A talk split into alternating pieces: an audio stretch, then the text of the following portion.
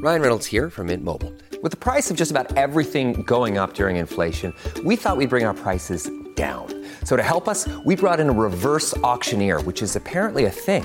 Mint Mobile unlimited premium wireless. Ready to get 30, 30, bit to get 30, bit to get 20, 20, 20, bit to get 20, 20, bit to get 15, 15, 15, 15 just 15 bucks a month.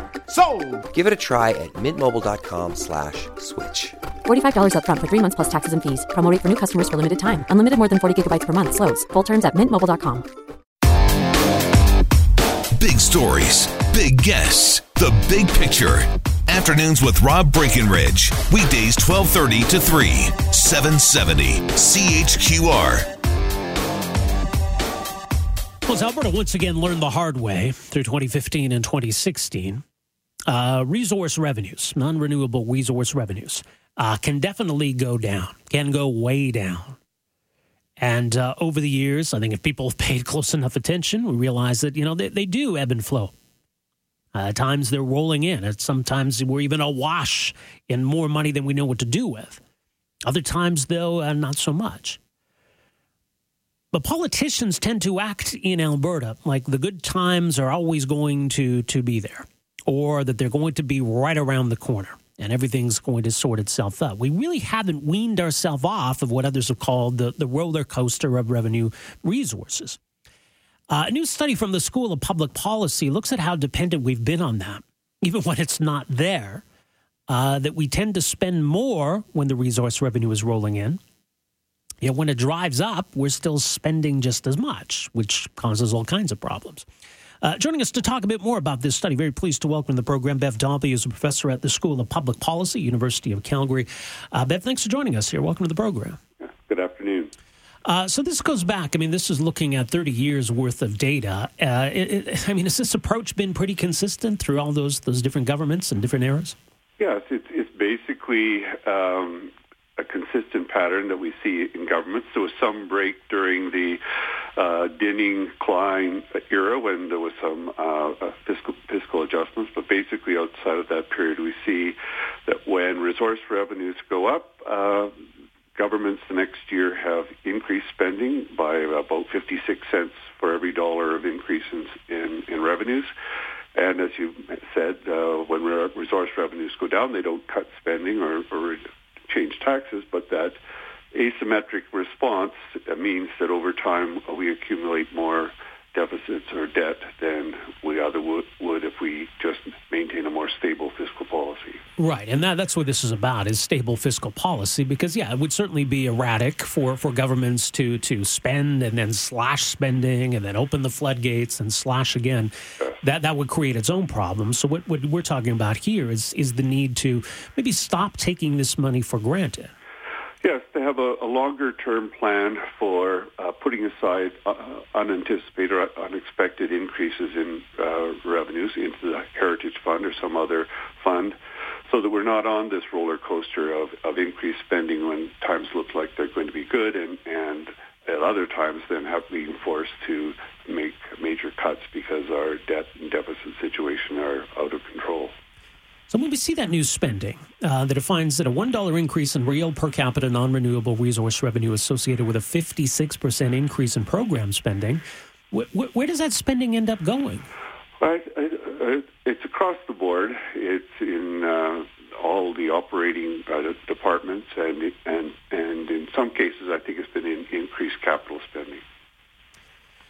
Because obviously, you know, when times are good, when times are booming, there are infrastructure pressures as, as people flock to Alberta to, to, to you know grab all of these these jobs that are being created. But uh, there there would be less uh, dependence on on the social safety net as well. So I, I think part of the po- the point here is that things don't change that dramatically that one year we would you know have a certain level of public spending and the next it would jump that much right i mean we should be spending based on what our needs are not based on, on resource revenue.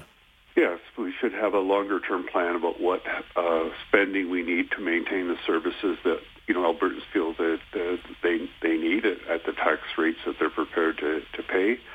And when we have these un, unanticipated or, or fluctuations in resource revenues, those should be set aside in a savings fund like the Heritage Fund so that over time we can draw on interest from that fund to, to fund even higher spending or, or lower taxes. Right. Well, and you know, I mean, governments tend to want to have their cake and eat it too. Maybe that's because we do too. I mean, the idea of, of being a big spending government but having low taxes, I, I guess you, you can cash in on that politically, but that that's going to catch up to you at some point.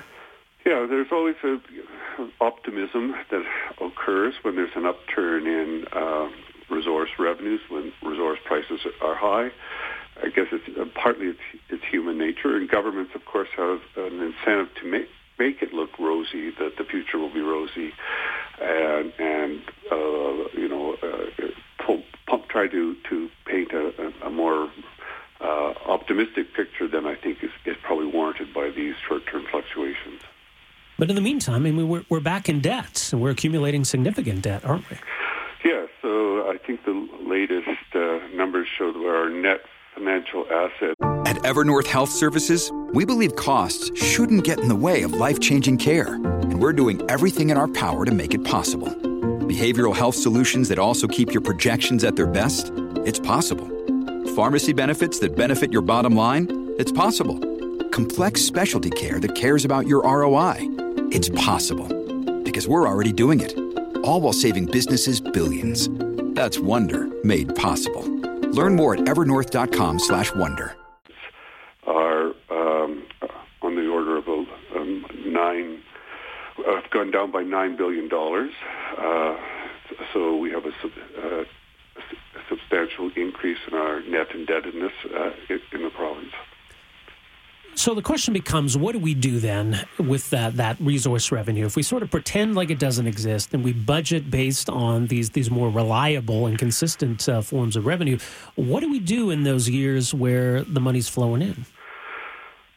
In the years when the money's flowing in, we should be putting it into the, the Heritage Fund or or a, a contingency fund that is is meant to smooth some of the shorter term fluctuations and. Uh, uh, shouldn't be uh, quick to change the that those kinds of rules. In the past, we've had these fiscal rules that uh, we should li- that would limit our access to spending on resource revenues. But whenever uh, the pressures to increase spending have been there, uh, those rules have been quickly changed so that the government can do basically what it wants with the extra revenues.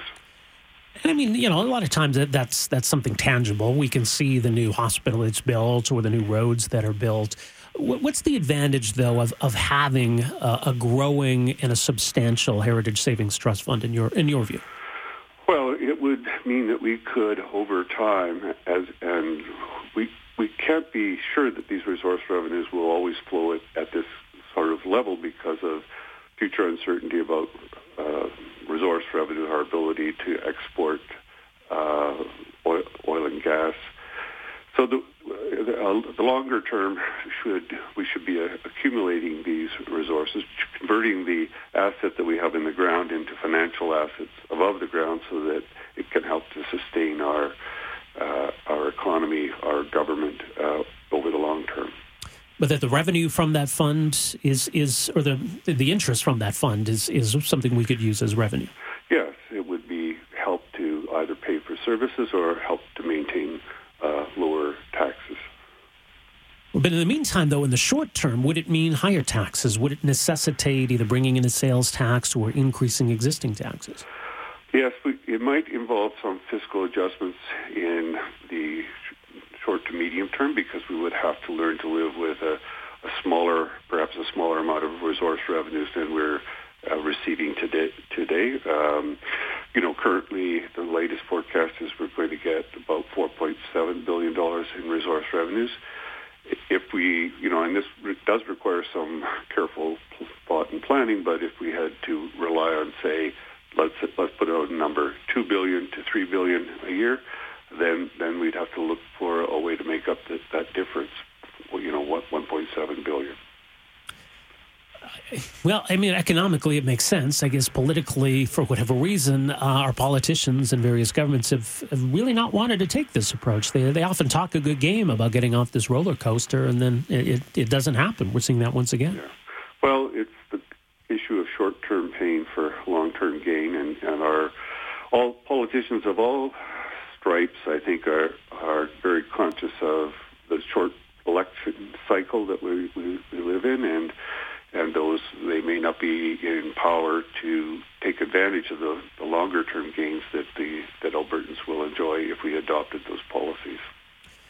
Well, people can read this paper for themselves at policyschool.ca. Professor Dahlby, thanks for joining us here today. Appreciate this. Thanks All right, take care. Uh, Bev Dahlby, uh, Dahlby, professor at the School of Public Policy at the University of Calgary, policyschool.ca. Which, again, you know, isn't going to necessarily shock people, but it's interesting to see some numbers put on this.